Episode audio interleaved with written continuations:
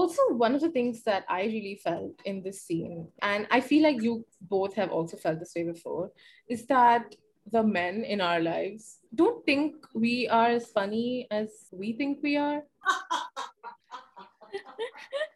I mean, yeah, my dad thinks I'm hilarious, but yes, other than that, absolutely.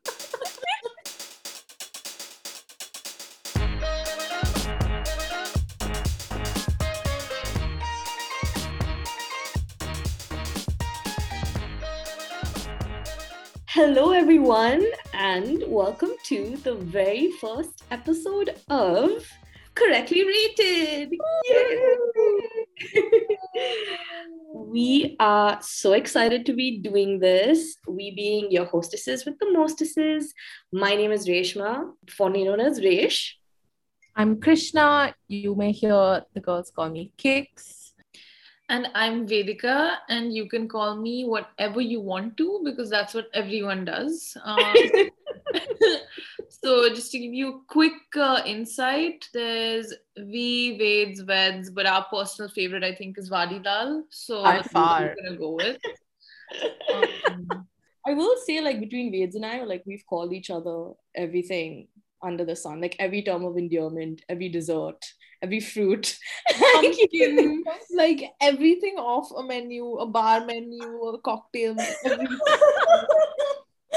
But actually, now that I think of it, cakes is also something off a menu. I mean, I know I'm the one that gave you this uh, this this title that now everyone calls you. I don't even know how. But you know i i never thought of it uh, until maybe like a year ago um, i went to this i went for a comedy show and the host uh, he was doing some crowd work um, at the beginning of the event and uh, he asked the crowd you know has anyone uh, does anyone have a pet name or a nickname so i raised my hand and i said uh, yeah my friends call me cakes and uh, just you know he he said uh, oh did you like to eat a lot of cake?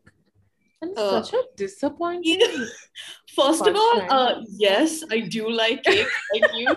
Second of all, who told you you're funny? Like, Oh Honestly, like so I'm it was it was the beginning of the show, you know, and it it's it really set the tone for the rest of the show. If I just say so, I mean, also i love how you said it sets the tone of the i mean i mean that show but also this episode and the very first show that we want to talk about because it kind of highlights this this experience um basically a, a hacky comedian a well, comedian who gets by with like minimal effort so so yeah remember that for for later i should and say yeah, and their obsessions with punchlines. So Oh, yes.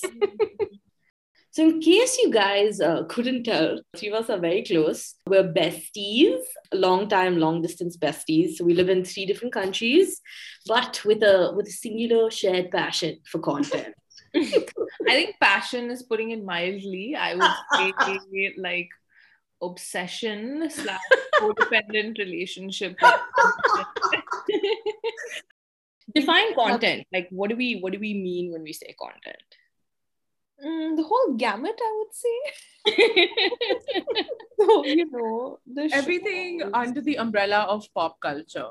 Yes. yeah, exactly the shows the trailers the movies the memes the, the reels uh thanks to Resh the tiktok videos also thanks to Resh so God. And what you're listening to is basically the audio version of our WhatsApp group chat. Yes. Where we essentially just send each other memes on the daily. Yeah. plenty of um I'm I'm gonna say GIFs because I, I still can't the GIFs just no. stand by gifs is it okay I also stand by GIFs. that's your okay fine Bates is not happy. The Often. GIFs and the post show tears and laughs. And, uh, yes. Yeah, and just general like discussions after a show, you know, some that deeply impact us, some that deeply annoy us. but, you know, we love discussing everything that we watch because we watch a lot and we like to think about what we watch. And what's the point even if you can't overly dissect a show with your best friends Absolutely. after you've binged it? which And is then- what we do. and then start a podcast. Like what? Like are we in 2021? Exactly. it didn't happen if if it, if it's not on the board. So. Exactly. Um. Um, would you guys say that content is the glue of our friendship? I mean, apart from like deep love and empathy and understanding all of that, but All of that and like 20 plus years of friendship, uh, definitely content. I think content adds to our friendship. Exactly. Absolutely. Because we've used content to discuss so many issues and so many themes that yeah, are close to us or not so close to us. So it's also facilitated really valuable debate, I think. Yeah, definitely. yes, And it's helped us evolve together. correct. I think we are constantly seeking content that's like challenging our views, trying to make us better. And so that's basically why we're doing this, right? Like we want people to know that there's so much out there, so much good stuff to watch that are that that you know can actually add value to the way you view things.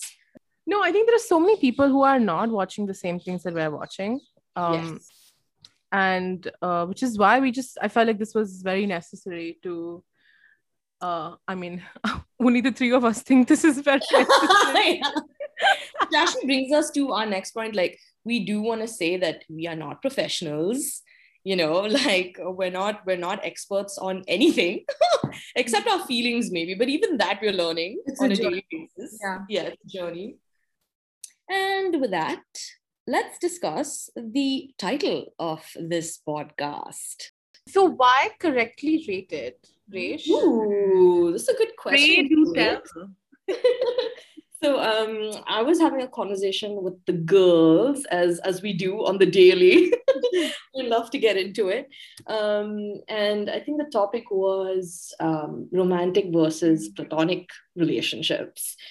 And it's just sad because we've been inundated or fed this narrative. You know it's this obsession or like hyper romanticization of like romantic relationships and and that's when cakes was like yeah it's just it's so overrated. Yeah it's so Yeah. overrated. I think what we we've just been uh under this deluge of um you know a girlfriend and a boyfriend and they grow up together and then they fall in love and this Yeah. idea this is the main kind of heterosexual romance which we have you know been shown like growing up.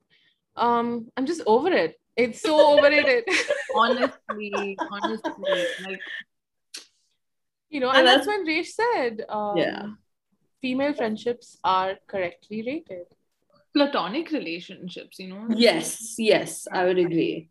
Yeah so why why can't we romanticize platonic relationships? Like why can't we normalize moving across like moving across the country to be with your best friend why i wish we could all move in and just like adopt a bunch of dogs and like call it a life you know Exactly. yeah, Um, that's what I think. Just like just like healthy friendships are, you know, wow. correctly rated. Yes. Um, so what about when it comes to like TV shows? Like if we had to explain our metric of what's under, over, or correctly rated. What do you guys think? Like what are some examples that we'd like to throw out? I think the first show that comes to mind is Fleabag because I started watching it maybe uh, the year after season one was released, and nobody had watched it. Nobody was talking about it, Right. and the show was so close to my heart. I told everyone I know to watch it, Yeah. but not a lot of people did. Uh, I just connected uh, on a very deep level with the character of Fleabag. And when season two dropped, Yeah. uh, I was so excited, and I think uh, it got a lot of attention because um, the the opening scene of uh, season two, episode one, Oh, was such a hit. yeah. Yeah. Yeah, it was so beautiful, and um, and that's when everyone got hooked, and that's when it got all the attention that it had deserved from the very beginning. And you know, it Yeah. got Emmy nominations and stuff, and and it was so underrated in the beginning, but mm-hmm. then it was correctly rated. yeah. Fleabag is definitely, definitely Yeah. correctly rated now. Yeah. And I think as for shows that are maybe underrated, I would say shows like Derry Girls, just just a fucking delight. or Catastrophe, which you know both of you have also not watched, which is also amazing. Yes. Guilty. We're gonna get to it, babes. Yeah. Promise. Um, Crashing, which is Yeah. That, Oh my god, Crashing was so good. Yeah. Yeah. And also so upsetting that we didn't get to see a season two of it because it left on a cliffhanger. Yeah. The same with Derry Girls. I'm just like, why aren't they coming back? Um, Yeah. And as for overrated, um, Dum dum dum dum. where to begin really? But um, na na na na na na na na na na uh, we gotta say it together, you know. no, I don't know why I'm so scared. Like I feel like people are gonna come for us if we say it. Maybe we'll take the safer route and then just not mention the name. Yeah, I sang. I sang the intro. I think. Yeah, yeah. A I show that must not be named. God. It's I- you- Yeah, can I please take one for the team? Even if a podcast gets discontinued, Do gets it. banned, Okay, you can do it. I think someone needs to say that Bridgerton was overrated, okay? Most definitely, especially after the Emmy nominations. I mean, very um, confused. Very confused. What Like, was that even? Maybe the timing of its uh, release Yes. was like a big factor, right? Because everyone was just watching everything um, in the lockdown. Absolutely. And it was So- like, everyone was like season- horny and like yeah, Yeah. yeah, yeah. Just the season to be jolly and horny and everything. So Correct. it worked for them. Ugh. So yeah, Yeah. that's uh, that's our skill. That's That's our scale based on our judgments and thoughts and perspectives and views. Um, I mean, just after years of dedicated watching. correct. correct. It really comes after. Yeah, this is, you know, this is like our. It's like a full time job, really, for us. We should set up a Patreon for anyone who wants to support us. our own viewing habits, exactly. You can pay for my Netflix subscription. Yeah, just Thank yeah, you just very much. our bad habits, our bad addiction. And send some chips as well while you're at it. You know? what what other things do you think? Uh, like what other discussions that we have had that where Mhm. this sort of comes into play about what's correctly rated? I think in terms of like concepts, um, body neutrality, which is something that I have been Yeah. very, very passionately following Right. for a while Right. now. Yeah. What do you So mean by body? correctly? So what I mean by body neutrality is that it's, I guess, uh, just you know, if body positivity on a scale of one to ten was at a ten, body neutrality just comes in at a seven point five, a healthy level of you know, my body is just one part of me, and Mhm. I don't Yeah. need to always love it, and I don't Yeah. need to hate it. Yeah, Like, it can just be. yeah, I can just exist in this body and appreciate it for what it does for me. Yeah. That I'm still living in this body. I'm living and breathing. I get to do whatever I want to do. And Yeah. that's it. Absolutely. Absolutely. Yeah. What about you, Veds? What do you think is correctly rated? I think caring for yourself. So I I feel like this idea that like you have to love yourself, like Yeah. That's kind of overrated, but just caring for yourself, you know, and that could be in the form of like anything, right? Like whatever, like exercise or anything, you know, that that gives you a sense of like satisfaction or yeah, makes you feel easy you know makes you feel at peace. And i think like you know caring for yourself could also entail like establishing boundaries. So in a even in a certain situation to establish boundaries for yourself is correctly rated. Like it sh- I completely agree. Yes, we don't see enough of it. I think. Um, yeah. and as an extension of that also just the idea of saying no like you know i think is correctly rated. Like to protect yourself to protect your space. Yeah. Um yeah. Yeah that's so true. So yeah I, I- would say like a like this idea of aggressive self-love these days um Yeah. is overrated and you, that's like- so beautifully put like Yeah. self-care yeah that's what like there's so much pressure sometimes. I'm like oh my god i have to love myself. Why do i why am i loving myself today? You know?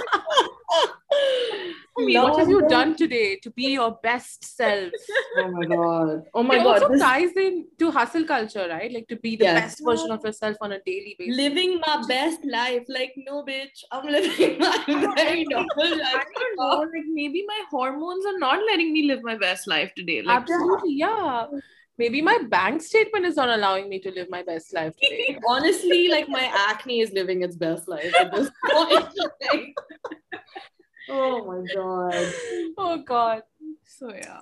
yeah 30 flirty and surviving baby well, well done, Rish. Well done.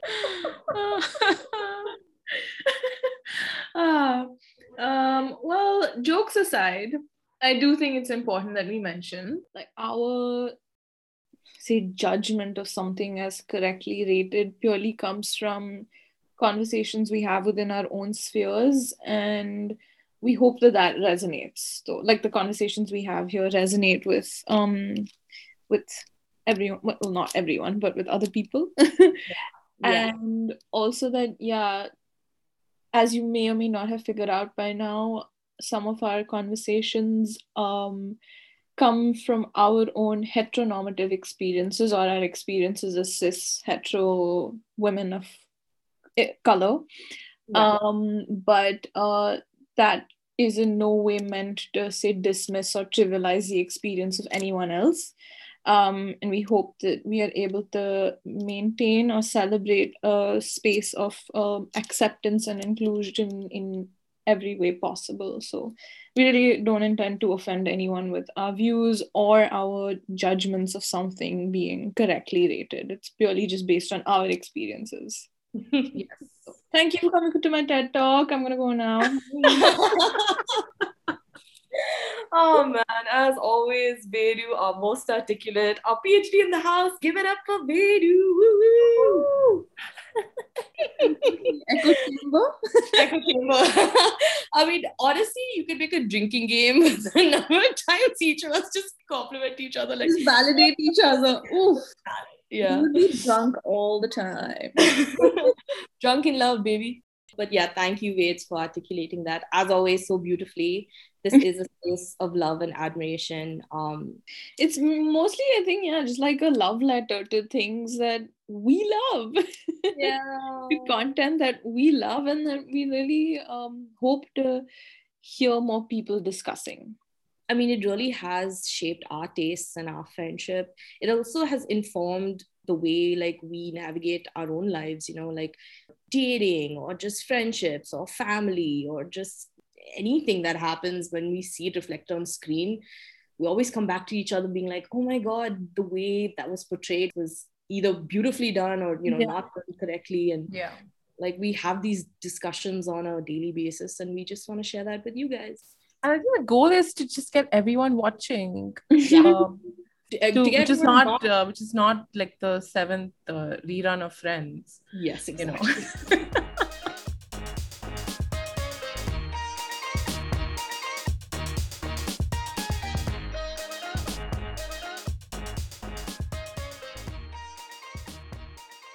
with that i think let's uh, why don't we check in with each other and see Hmm. how our weeks have been Yes. Um, Oh, pandemic as you style. mentioned, uh, we uh, do live in different countries. So this is kind of just a way for us to catch up uh, with each other and see how our weeks have been. We call it shits and giggles. Shits representing the shitty kind of low moments that we've had, and giggles representing like the highlights or like something funny that happened during the week. Um, Cakes, do you want to go first? Sure. Um, my highs for this week, I think I have done quite a bit of retail therapy over the past two weeks, and it is slowly trickling in. And I've been very happy with my purchases so far. it's been a while. I haven't shopped all like throughout the pandemic. So wow, I'm very, I wish I could good. say the same. I mean, except for a little Diwali shopping, but I don't count that. Um, but yeah, it's been a it's been a while since I've done a whole haul. Uh, so I'm feeling very good about that. Uh, my lows for the week, I have just killed my plant my first ever plant who I bought with a lot of love. I crocheted her a little outfit. I, uh, you know, I think too much love uh, has been given to this plant, and uh, it was the end of her. I think. So I am trying to salvage her, but I don't think it's going to happen. So sorry. So Yeah, sorry. uh, eliminating some important details like what kind of plant this is and what, what It's you a like much love. succulent. It's a succulent which I b- bought because I thought, okay, like this is the lowest maintenance plant ever. And I just need to water her once in 10 days, which to be fair is what I did. So I don't know how she died. Yeah. It is a mystery, but also I Googled it today and it's apparently very easy to kill this kind of plant. It's Right. like a zebra succulent. So I was like, okay, I felt very validated, you know? Like, Mm, it's not my fault entirely. I right. think she needs to take some accountability. some accountability, some ownership for what happened. yeah, How dare, how dare she? God, exactly. Varilal, what about you? How's your week been? Sorry, one second. I just uh, thought of Cakes' um, serial killer name, which is basically Cakes, the cactus killer. Cute. Love me some alliteration. wrong name. Look out for that on Netflix, dropping 2022.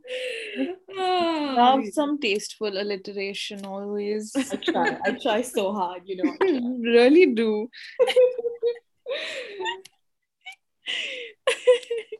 um right so my shits and my giggles um god it's so superficial but um, we love superficial. love.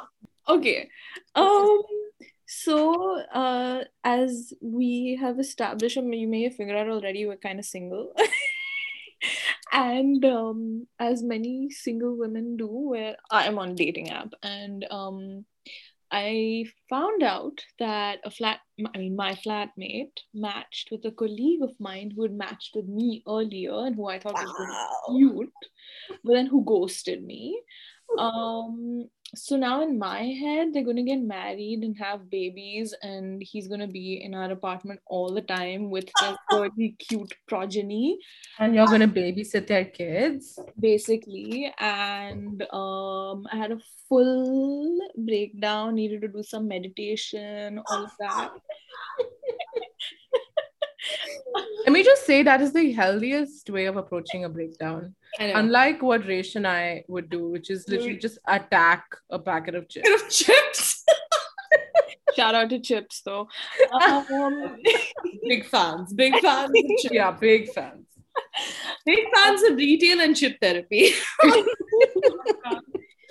so yeah, so healthy. Um, however, my giggle is that I think it's already fizzling out, and this is the moment, like I like love my flatmate and I want her to be happy, but it really course. he's a Do you know? I really do. I want her to. I'm joking. I know. She No. Seems, no, no. She seems like the No, Resh. um yeah so just goes to show that he's a bore and actually i don't think i have uh, you know whatever it's fine so the joke's on him really because he's a loser if he like miss i mean if he like because she's amazing so he has really missed out on something Yeah. so So good Excuse me, no, he missed out on you, babes. so he was always a loser. That too, correct, correct. Rish is right. He was always a loser to begin with. What about you, Resh? How's your week? Oh, y'all, my uh, my shits is quite is quite sad, but I think it's a little funny too. Uh, so yesterday I wanted to go get a pedicure. Early in the day, I had texted these girls on the infamous group chat. Cousin had WhatsApp me that she found something of mine in my mother's Bible. And I panicked because I was kind of a strange kid when I was younger. And I was just like, I don't know what I've hidden in my mother's Bible. And I thought it would be something terrible. Um, but then they were just like, Can you just calm down and open the message? So I opened it and just happened to be like this uh, passport size photo of me in my school uniform as a so kid. disappointing Very cute. I know. Very anticlimactic. The girls were so upset. They were like, Yeah. We expected more from you, Dave. Very cute but anticlimactic. yeah correct. and um anyway, so I was at the parlor and I was just texting my mom.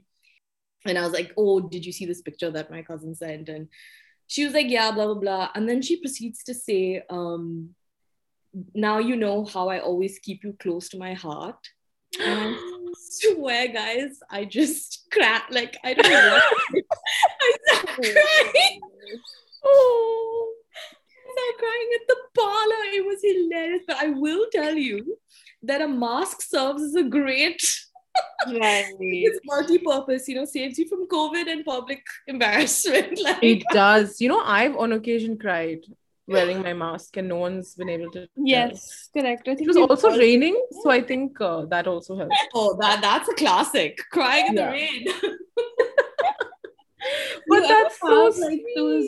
Out of body experiences. I think you had that, Rachel. You're like, wow, like here I am just crying in a parlor. Like this is this is what my life has come down to. I know, it was really hilarious. And then, like maybe a minute later, they were playing like their own playlist. It wasn't the the radio. I'm not joking. My heart will go on by Celine Dion start playing, oh, and all the Filipino like manicurists and pedicurists like just in unison start singing, and I'm like singing with them. Wow. That's so cute. Yeah, it was such a such a cute but funny moment. so yeah, there you have it, guys. I think three of our like um, it almost feels like confessions, like our very Honestly. indicative of our personalities. Honestly. um, yeah, with that, should we get into it? Should we get into Yeah. On strange note. Yeah, yeah, yeah. Let's do it. what are we what which show are we talking about today, guys? Hacks. kind of lost you there. One more time with the people in the back. You were even softer. Hacks. Ah. Oh god. yes, we are bringing to you today um, this wonderful HBO Max show called Hacks. It was released this year in May. The first season is out, 10 episodes each, about 30 minutes. You guys will get to this so quick. It's such an entertaining and funny watch. Oh yeah. It's Yeah. a two-day affair. Yeah. Max. Maximum. Hello. Yeah. That's like they're like veterans like us. Like we also maybe others would say terrible, but we consider ourselves like champion binge watchers. Correct. Correct. Pros at this point. Like I should put it on my CV actually. Just Correct. Can Yeah. we? It's already on our dating profile, so now might as well put it on. like everyone should just know, you know. Um, so Hacks is produced by uh, the wonderful Paul W. Downs, Lucia Aniello, and Jen Statsky, who are also very excitingly Broad City alum.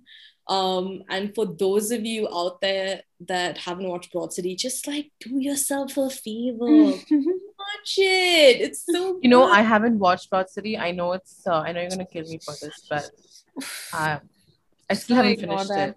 Just I'm, I'm halfway in though. I'm halfway. Okay. Okay, fine. I, I don't accept it. Veds, you accept it too easily. I don't. It's just As soon as this ends, I will go do my Yeah. homework. that's good. so this is how seriously we take our, our binge watching, guys. So And we'll um, send some strongly worded WhatsApp messages to you.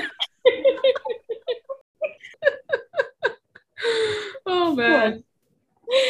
yeah. So um, so yeah, if you have watched Broad City, um, Paul W. Downs is an actor and he plays the trainer in Broad City, which is till date, I'm not joking, one of my favorite like characters of all time. he just is a complete nut. Um, and to our delight, he also acts in Hacks. So he's not only the producer, but he's also an actor, and his character in this show is also just, I mean, A delight. a true delight.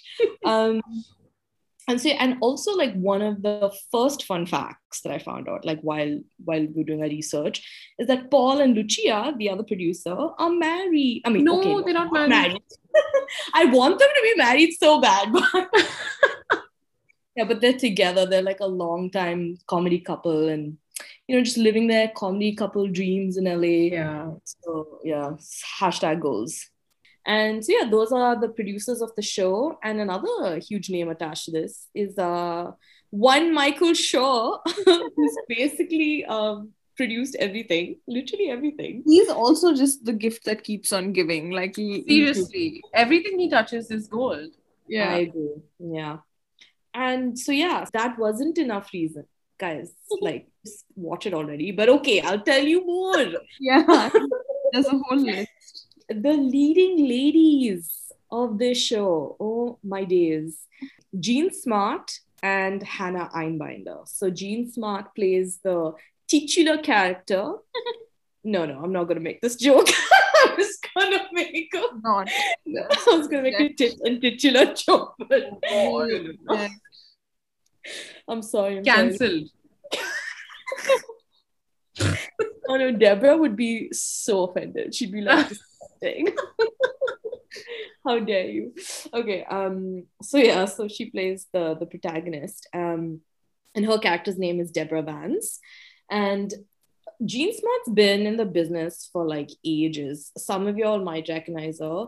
Critics are are calling it a, a genaissance or genaissance because like in the last year she's done everything from fargo to watchmen to Mare of easttown and she's killed in every performance. So um, we're so glad that she's back in this uh, the show. I mean truly slaying. So uh, watch out for her because i feel like an emmy nom is coming for this performance. Absolutely. and, yeah totally totally deserves it and alongside her we have uh, the very fresh faced Hannah Einbinder. This is her first role. And it was so fun reading up about her because it turns out that Hannah is a comedian in real life. Like she's a stand up mm. comic.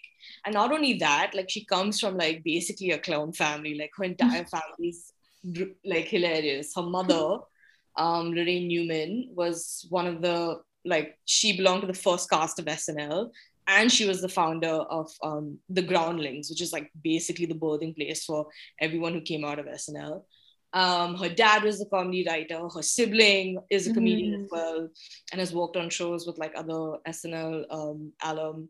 So yeah, she she basically comes from a from a clown family. She truly does have funny bones. and when I was listening to her on some other podcast recently, it really does sound like she's just playing herself, like a reflection of herself on screen. Um, that's actually yeah, that's true that you mentioned that because so I watched. I mean, when I found out that she's a comedian, I was trying to find like stuff that she's probably done, like stand up wise. And she had done an interview on Stephen Colbert, I think last year. Mm-hmm. This was just before the pandemic hit she did this really funny bit. She mentions her mother, but at the time I didn't even know she's talking about her mother being like Laraine Newman or whatever. Um, and fast forward a year later, she comes back to Stephen Colbert, but this time as a guest on the show to promote hacks. And growth. she was joking. Yeah, right. Oh, serious growth, dude. Um, yeah. And she was just joking to Stephen, being like, Yeah, it was like such a reach playing this character because I essentially was just playing like a version of myself. So she's like, yeah, I didn't have to look very far to play this role. yeah. Right. Yeah. The rhythm of the show just totally aligned with her comedic rhythm, you know, and right, like that's so palpable throughout the show. Yeah, the deadpanness. I think she has a very deadpanny. Uh, it's just yeah. so easy breezy, you know. Right, breezy cover girl. I apologize, guys with that mm-hmm. um, let me let, let, let's tell you what hacks is about. So if i had to sum up hacks in one line i'll say it's a well i and, and many critics would say it's a it's a comedy about comedy and it's a comedy about female comedians. Um, and the main theme being this generational divide that we see between deborah vance's character and ava daniels' character and so, Ved, what can you tell us about these two ladies? Like, where they at in their mm. careers when they meet? So, uh, Deborah Vance is this legendary stand-up comedian um, who has a residency in um, in Las Vegas, uh, and she's done like thousands of shows, and she's been you know doing this routine for decades um right yeah and by residency you mean like how like j-lo and like britney had like their britney free britney oh um, shout out shout out free britney yeah, exactly. And Right, okay. you know, so she's informed that she's being replaced by some like acts that are younger, like Pentatonix. Oh my god. Some serious shade thrown at Pentatonix, but like, Seriously. I'm sure they got paid for it. Yeah, and you know, she's she's not pleased with it. Yeah. To say the least. She throws an iPad in the pool. so you know that's her that's where she's at at the beginning of the show and then on the other hand ava who is a comedy writer living her writer life in la she's you know like bought an apartment paying mortgage etc she's working for a show but all that goes to shit because of a controversial tweet from her past and therefore she's in a way cancelled um, Classic.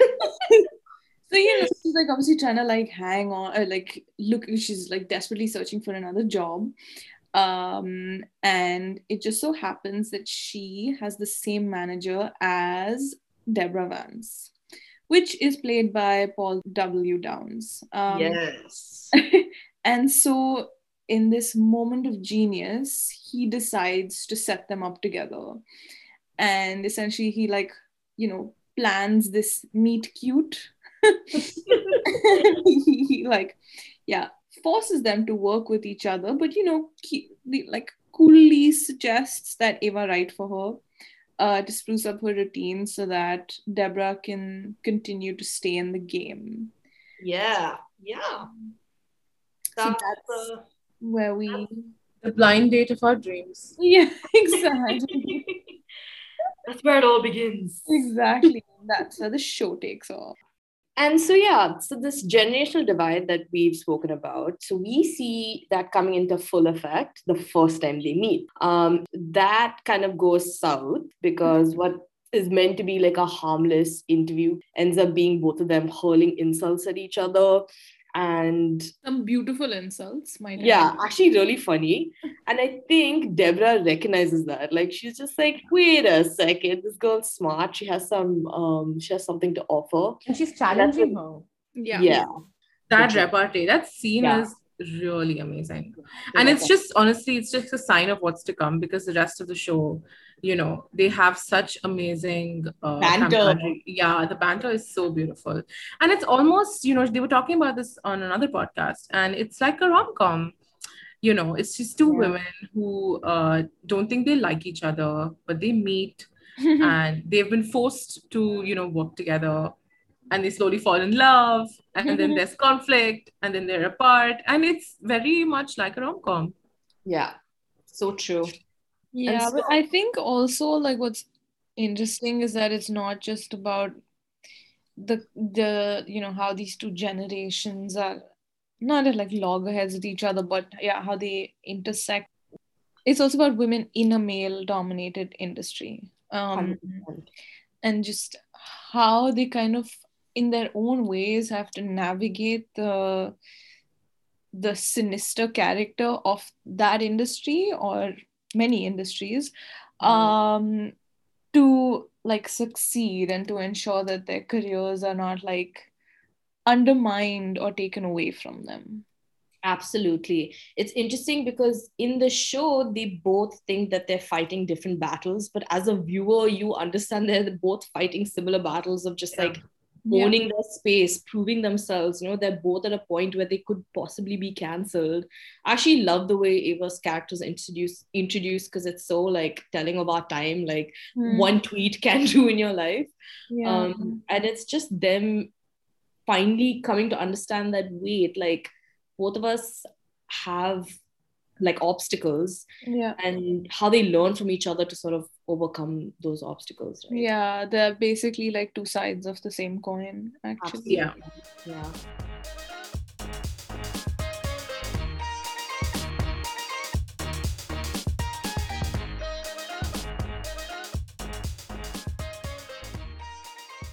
So, ladies, what did we love about the show? Um, I know that we were very taken by it, but what exactly made us so taken by it?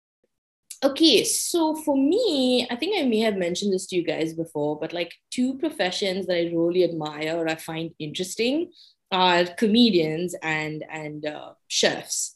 I mean, if you look at my YouTube algorithm, like that's basically it's just like comedy sets and and like food shows. Um, That's my Instagram. yeah, because like honestly, and and the marriage of those two is literally like my dream. So, um, but yeah, anyway, so as a as a comedy fan, like I just think the show is such a gift.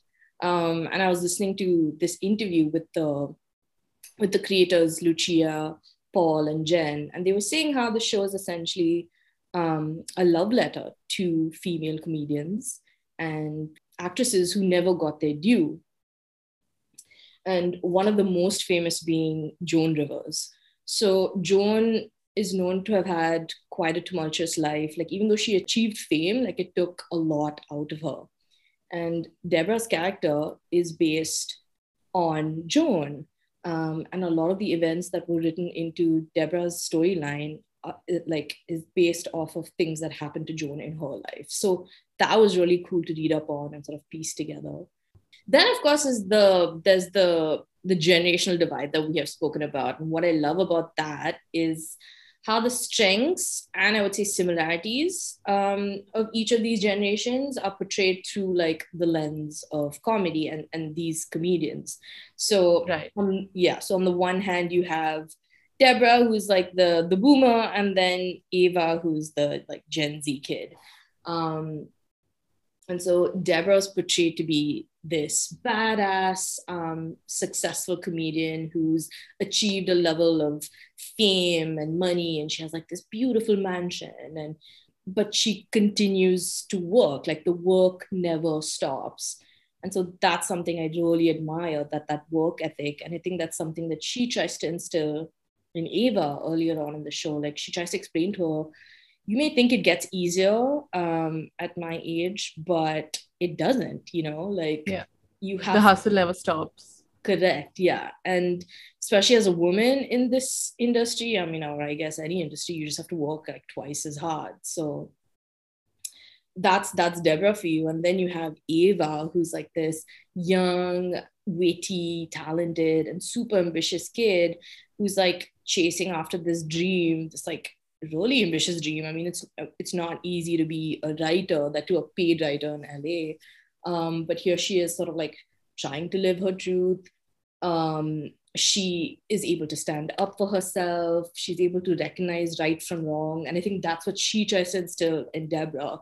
Essentially, the show is like, I think both of these characters, you know, teaching each other and helping each other grow. And so, yeah, so what she tries to, you know, teach Deborah is that you don't have to punch down to get a laugh. Um, or you don't have to insult yourself to get a laugh. Um, you know, and how to sort of get to the truth of a joke or, or, or of a story. And that can only happen if you're true to yourself, if you're vulnerable, if you're able to open yourself up. And so I think that's the role that Ava plays in in Deborah's life at this moment is sort of trying to get her to embrace this new version of Deborah, you know, who's more vulnerable and is able to share that with audiences. I mean, we see now that with content as well, right? Like it rewards authenticity, authenticity. Yeah. So well, that's not a hard word, but I struggled. um, and yeah, and obviously, the, you know, the, the chemistry between these two leads, it's just amazing. Like, you know, they're, they're so tenacious, they're like ferociously funny. It's like my wet dream. It's like our wet dream. Like, what more can we for, right? Like, this That was so beautifully said, Rish. Yeah. over my head. what about you, Cakes? What did you like about the show or love about the show? So apart from the writing, which is incredible, because I was just laughing so much from like the second minute, um, are just the range of characters who are all so funny in their own right, and it could be like they could have the smallest of roles, but they make themselves known. You know, like Deborah's house manager and her COO slash CEO of the Deborah Vance Corporation, her daughter, who is such a character. And you know, you really feel for her even though Yeah. sometimes you're just like is she is she doing the right thing Yeah. she's not like you you you want to root for her even though she's the, she's the complex character Yeah. you know another character who is just a joy to watch on screen is Kayla, Paul W. Downs' assistant, played by Megan Stalter, who in real life is a stand-up comedian, which makes total sense because you know the show is really funny, but when she walks on screen, it's she brings the comic relief that you didn't even know you needed, and it's just it, she has amazing chemistry with um, with her manager, um, and they they all have their moments in the show, which is really special. You know, Yeah, it's interesting because like you don't realize that they contributed Yes. episode right. un- until like yeah, you think about it, you're like, hmm. I don't know, it just like elevates the Yes. already elevated um episode or show. I do want to add, you know, um, something that we've discussed about other shows, and I will say about Mare of Easttown was just like the this idea of throwing in 600 characters that don't contribute to the storyline. Like this is such a good example where like each character had a role to play, and they Honestly. were you know beautifully written, and it was just succinct. Like it was just Yeah. perfect, you know, like it wasn't Exactly. underdone or overdone. It was yeah, it they really, really yeah they really like the the term supporting yeah. Yes. is so well like portrayed in this show they really are fantastic supporting characters like Even- even kiki you know Oh. the um what would you say she is She Blackjack, the the Black- Blackjack. Oh. I love Kiki. like all of them are just so actually so kind you know they really like highlight how well intentioned all of them are i don't know there's just so much like love and support and ah, so good Yeah. Yeah. It is really special to see their uh, Yeah. that bond, you Yeah. know. And in one episode, Deborah and Ava are heading to a spa retreat to get some work done, quite literally. yeah. that that episode was so sweet because uh, Ava finds out something about Deborah while Yeah. they're under the influence Mhm. uh, certain items. and you know, there's no judgment. Um, it comes from a place of love Yeah. where she says, you know, you should tell your fans this. They should know this about you. yeah. yeah Why don't you open up? And I think they would appreciate you even more for who you are, uh, rather than this facade or the story that you've been selling for 30 years. And it comes from a place of genuine love. Yeah, and I do think that's like so lovely to watch because I think on the face of it, they both seem like really um, abrasive characters, like with you know harsh exteriors. So that when they do have these tender moments with each other, it's just so beautiful to watch. And you know, another performance that I really appreciated of, of Hannah's is um, this funeral scene that happens in the Mhm. show um it was one of my favorite performances because Yeah. you know considering she's a newcomer like a first time actress it was such a beautiful tender moment between her and and deborah but i think why that stood out to me more as well is that when i was reading up about it it turns out that um jean who plays deborah she lost her husband the year that they were shooting Oh, so yeah and it's, it so sad. that's so tragic and you know he was uh, obviously her biggest fan and companion. And so she mentioned that shooting that scene was obviously hard. And so in retrospect when you think like that just i don't want to say elevate but you could see there was like real tenderness and sort of Yeah. emotion Mm. in that scene. So yeah. Yeah it was very real. Very real indeed. So yeah. Um what about you Vids? what what did you like about the show Oh, where do I begin? Honestly, I knew I would love the show from the first minute because they play one of my favorite songs as the starting song. Um, which one is that uh, Evan finds the third room. Um, oh and it's just, I mean, just starts. With, I can't explain the feeling that I had when I saw that that opening scene, but uh, Yeah. it was one of elation and excitement. um, uh, but right, so there, I, I think there are three things that I particularly love about the show. And I think they all tie into each other. Essentially, to do with like womanhood and like the female experience. So, the first is just, I think it does a beautiful um, job at highlighting how fallible women can be. That we can be we are actually, I think, very often our instinct, maybe, or our first thing to do is to shit on other women. Right. But um, we are, can also be each other's biggest allies and biggest supporters. And yeah. I think that's essentially what you see happen between Ava and Deborah. And something I think they also realize as as their relationship develops.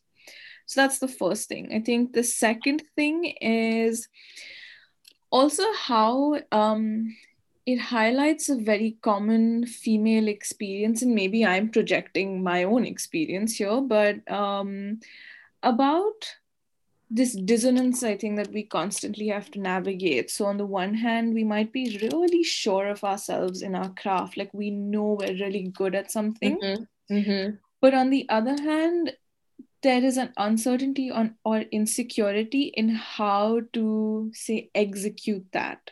Express that right right. Um which i think is where say deborah's biggest point of contention comes from because she knows that she's been doing her craft a certain way. Yeah. um and she knows she's so good at it but you know she's only done it one way. Um and so you know so this whole this this, this whole dilemma now about like how is she going to change that? How is she going to make herself relevant? Um and you know it's kind of like showing your vulnerability right? To just show a new side of yourself in in this in this craft. Yes. Um and the third thing is this this idea of like expression versus suppression or vis-a-vis suppression yeah um in the sense that they both use comedy to express their, sub, sub, their oppression and right like what they are suppressed yeah for yeah. Yeah. so in a way yeah comedy becomes this subversive medium through which they absolutely express what it is they're being suppressed for yeah, yeah. wow je feel you know what i mean um that's that's so well put Beads. um and i think kind of leads to like of course there were so many light moments and you know heartwarming moments on the show but there's also one theme that i think they had to address um, in this Me Too era. And that's basically harassment at the workplace. And obviously, for these two women, um, workplace means you know comedy clubs or where they where they used to perform comedy. So we're at a point in the show now where Deborah's um, testing out her new material that she's been working on with Ava, and she's like, "Why don't we go to a comedy club and try it out?" Um, and at this comedy club, Deborah is then confronted with a ghost from her past, and this ghost being uh, uh, an old club manager who was abusive, um, was terrible to her and other female comics. Um, and she sort of left with this bad taste in her mouth before going up on stage. And at that point, Ava's with her, right? So Ava sort mm-hmm. of presents this opportunity. She asks her a very important question like, um, don't you think you should do something about this? Yeah. Uh, or like, why did you brush off that that incident so yeah. easily? Yeah. Um, now that you have the power. Now that you have the power, now that you have, um, yeah, the the ability to do so, yeah. and Deborah's obviously irked by this. Because why? And, it's not her responsibility to take down all the abusive men, but you know, maybe one of them. Yeah. At least. Yeah, and so the opportunity does end up presenting itself like to her. So what happens is she meets the current version, like the younger version of this ghost from her past, um, the old manager who was abusive. Um, and this younger guy is basically the MC who's hosting the comedy night that she's at. And it's like history repeating itself because Deborah notices that this younger guy is doing the exact same thing, which is being um, Complete Oh. asshole to the other comics there. A creep. a certified creep. The other women making really stupid jokes. Lewd comments. And like, yeah. Not, not like so 2008. Honestly. Uh, It was never cool, just by the way, but yeah. And Deborah, you know, she's supposed to test out her new material. She had a plan, but she goes up on stage and tears him down. And in that moment, you feel so vindicated. Like Yeah. she she's won something for us all. And it really does feel like that because she's taken revenge on, you know, that uh, old club manager um, by bringing this guy down. And it's like uh, like retrospective uh, retribution, you know, like yeah, this yeah, guy just true. doesn't deserve to be on stage and, and she couldn't do uh, this you know when she was performing like in her youth but she can do this for the new women who are performing now Yeah, at this club and who don't have to face this kind of shit. Yeah, um It's and so it's, it's it's amazing. And you know in that moment you can see that guy's face. Like he just knows he's worth nothing. Yeah. And he has a really bad sense of humor, like oh terrible. stand-up comic at your show, the one who cracked the lame cake joke. i mean he's a real hack.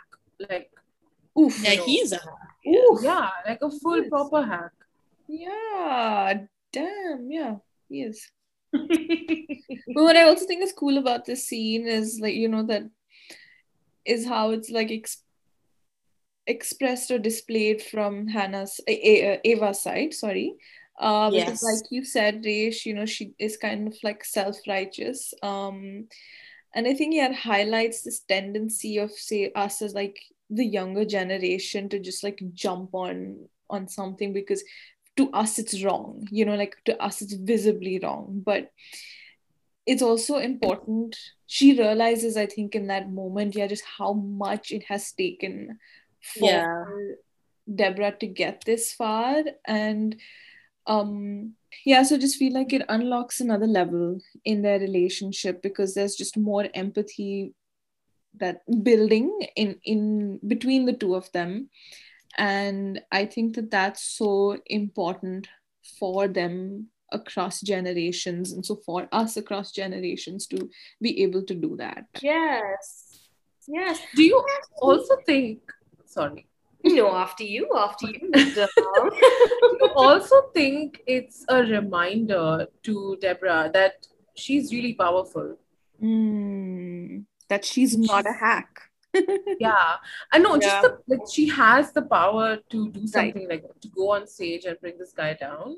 Oh, I love that you brought that up, Ashley. Um, because something that I found really fascinating when I was doing more research is the is the power dynamics of a joke structure. And so what that means is so traditionally with stand-up comedy, when a comedian was delivering a joke, it would typically contain uh, the, the subject and an object. The subject historically would be a man, and obviously at the time, more often than not, it would be a cis white male. Um, and the object would often be a minority group. And again, most cases, women.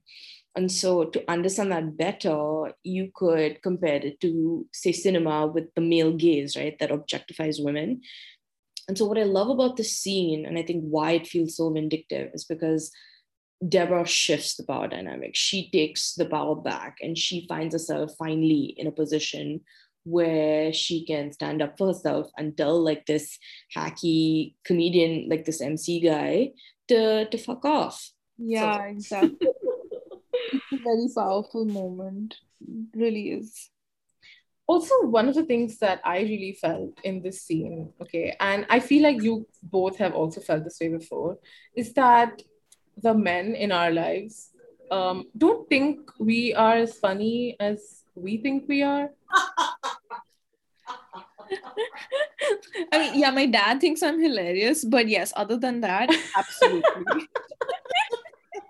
Oh, your dad. You know, that's just one of the things, and I really feel very strongly about this also because studies have shown that when it comes to sense of humor and when people say that they would like their partner to have a sense of humor men take it in the sense that they would like their partners and this is in heteronormative relationships Right. um, that men would like their partners to laugh at their jokes versus women would like their partners to make them laugh yeah.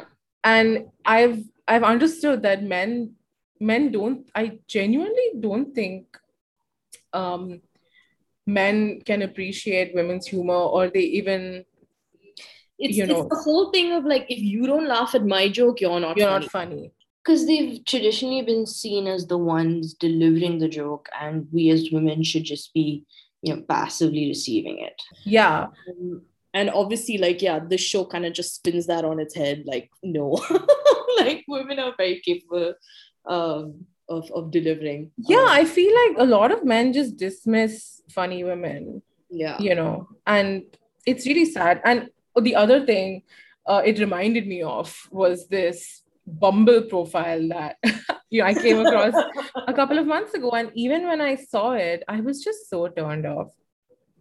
And uh, mind you this is the profile of a stand-up comedian um, who ends his bio with how about i make you laugh and expect nothing else from you disgusting. and if this is not like just exactly what I said, you know, that men just want to make jokes and they just want women who laugh at their jokes. The point Yeah, said. and sorry, so then just to add to that as well, like I think that's also part of Deborah's journey that like yes, yeah, she acknowledges that sh her entire comedy routine is about people laughing at her um rather than like she uses herself as as the butt of the joke. Yeah. exactly or like events from her life as as like yeah the punchline so yeah that's what and like yeah like twists sh- like they might not they're not even like real events but they have some you know become the reason why people have found her funny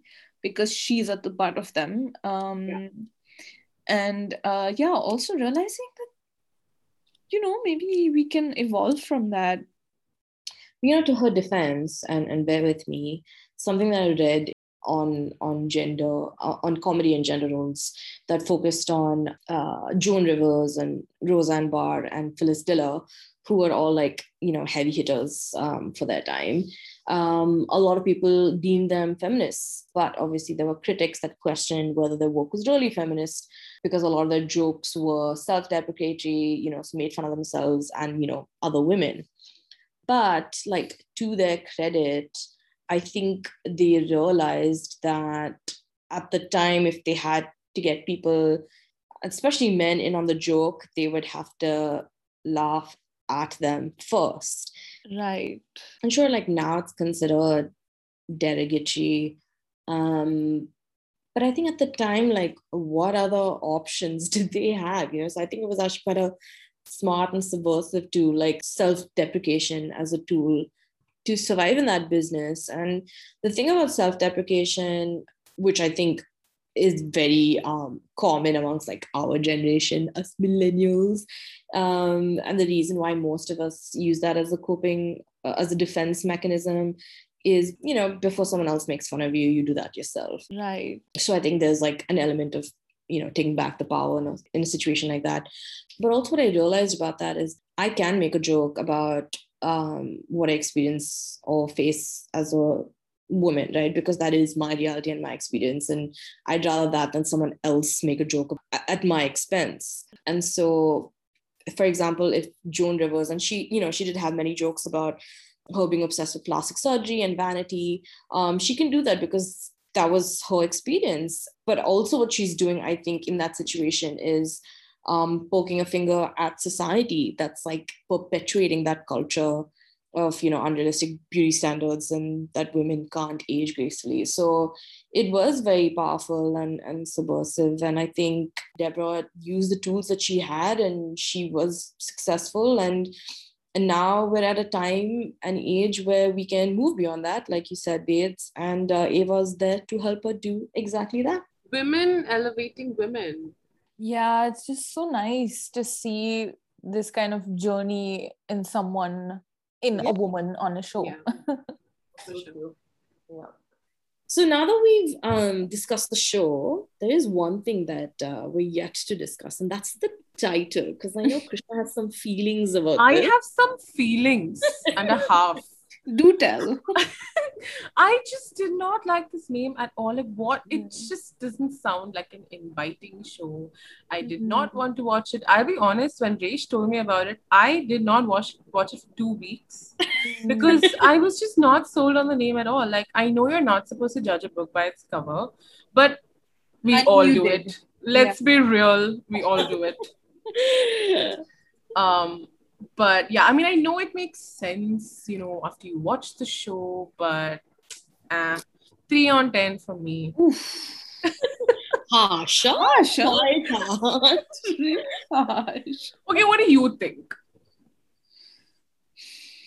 Um, I think so. I see where you're coming from. Like, I think the the word hacks is a very it's not a pleasant word, Yeah. Yeah, Yeah. right?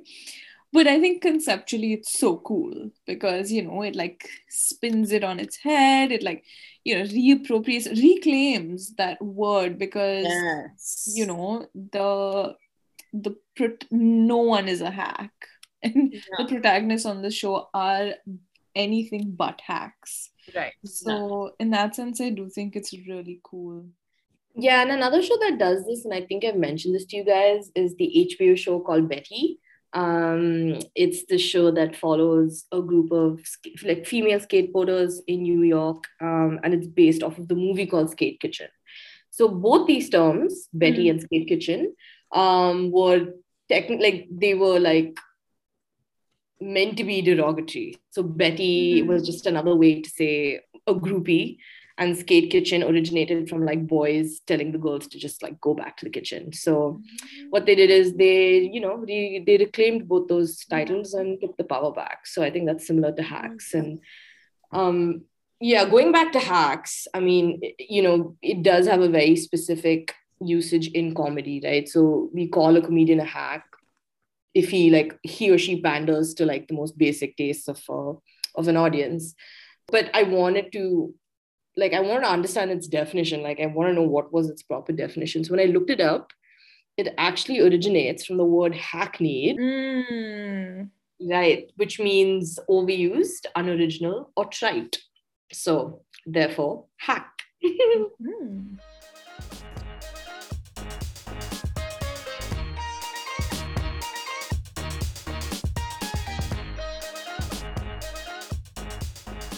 So, ladies, um, uh, barring the title, what do we think of the show? Do we think it's under, over, or correctly rated? I think uh, I think it's underrated because I haven't heard heard a lot of people talk about it, and it's been out for a couple of months now. So I think among audiences, it's definitely underrated. Veds? I I agree. I think um I want to be discussing it more with my friends across Yes. the world and I haven't been able to do that. Um and I think it is a show that deserves to be Praised. more. Yeah. And yeah. So in that sense, underrated. I will say though that the critics have received it very well. Like Yeah. it's got a hundred percent rating on Rotten Tomatoes, but I mean, what does that mean anymore? Who knows? But yeah, But like in Well, the general. critics have spoken very highly of the show and of Jean Smart. So in that sense, I do think it's correctly rated. Yeah. It just needs to reach, yeah, the audience. Like people need to start talking about it now. Yeah. Um, that's It is exciting though that they've been greenlit for a second season. Yes. Yes. So excited. Something to look forward to. Yeah. Absolutely. Well, ladies, I think um, we covered everything that we wanted to share about hacks. It's been wonderful discussing this with you guys, as always. Y'all can chime in. I guess it's just me then. I guess I'm the only one who had fun, but okay. God. No, it was an absolute pleasure to uh, take our WhatsApp discussion to a different medium. Yeah. this was really fun for us, and I'm really excited to do more of these and Yeah, talk about all the shows. Absolutely. All right. So that's a wrap, kids. Um, this was our first episode, first of many. Be warned. Um, thanks for joining us, for listening to our pearls of wisdom. I'm Vedika. I'm Krishna. And I'm Reshma. Um, the show is produced by us, and the editing is done by myself. Can you tell that we're not professionals? Um, but the music that you hear at the beginning and the end is by an actual professional and my friend, the wonderfully talented and sexy Adit. Thank you, Adit. Go Adit. Thank you for joining us. This has been a little passion project for the three of us. So we're really excited that we're officially a real thing. Uh, follow us on Spotify, Apple Podcasts, Google Podcasts, and wherever you're listening to us right now. You can also follow us on Instagram at Correctly Rated. DM us and let us know what you thought of the show and what you think we should review next. Tell your friends, tell your neighbors, tell everyone. We want more Instagram followers, basically. oh. Bye. Bye. bye. No, wait, wait. Let's just do one bye together. Okay. Bye. Should we do a bye together? I think that was lovely what just happened. Oh. You want to go one, two, three, bye. Huh? Uh, yeah, I thought uh, I. chorus bye. Okay, one, two, three. Bye. oh.